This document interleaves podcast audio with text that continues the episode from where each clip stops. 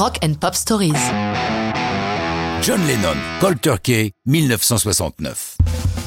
Énorme chanson trop souvent oubliée, Cold Turkey aurait dû figurer sur l'album A Bay Road des Beatles, mais les autres Beatles, Paul en tête, la refusèrent. Le groupe traversant une crise qui s'avérera définitive, John décide de l'enregistrer seul, accompagné d'un groupe monté de toutes pièces, le Plastic Ono Band.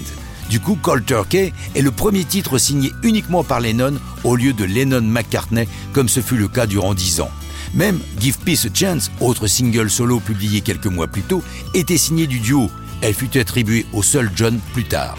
Mais qu'est-ce que cette dinde froide qui fait l'objet d'une chanson? Cold Turkey, c'est le surnom de la cure de désintoxication à l'héroïne, John et Yoko étant lourdement tombés dedans.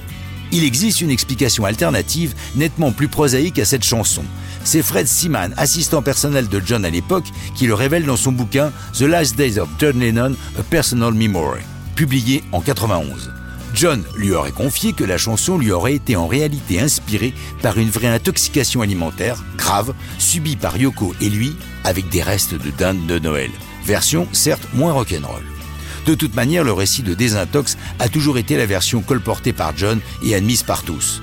Pour l'enregistrement, même s'il a refusé de faire officiellement partie du Plastic Ono Band, Clapton tient la guitare.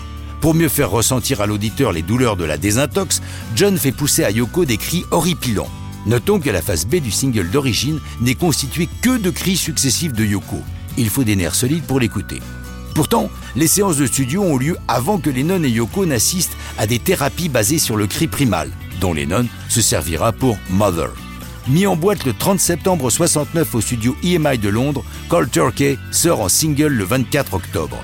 La pochette représente une photo au rayon X des têtes de John et Yoko mêlées, car ils sont à l'époque non pas fusionnels, mais totalement fusionnés.